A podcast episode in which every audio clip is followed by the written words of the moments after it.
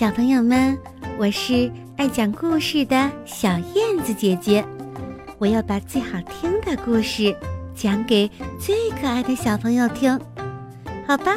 我们准备开始啦。会跑的数字，作者：守望天使。小灰熊上学了，大象老师。发给他书、笔、橡皮这些文具，小灰熊很好奇的拿起这个瞧瞧，那个看看，最后他对橡皮产生了兴趣。这东西真香，味道就跟苹果一样。小灰熊嘴馋了。他趁大象老师不注意的时候，把橡皮吞进了肚子。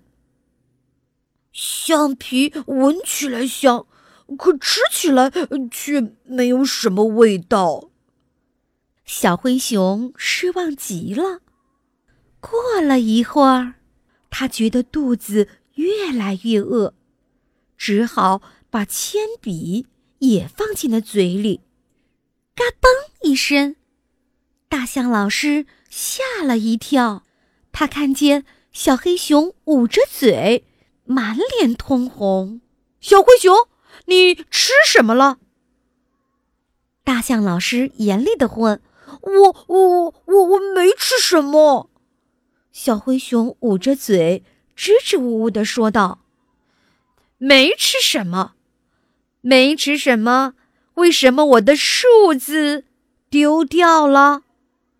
大象老师一板一眼的问道：“什么数字？我我我可没有吃数字，我吃的是铅笔和橡皮。”小灰熊一着急，露出了嘴里还没嚼碎的铅笔。大象老师突然笑了，同学们也笑了。大象老师的数字怎么会跑到小灰熊的嘴里呀？小灰熊不好意思的摇了摇头。下回我再也不瞎吃文具了，不然大象老师的数字又会跑掉的。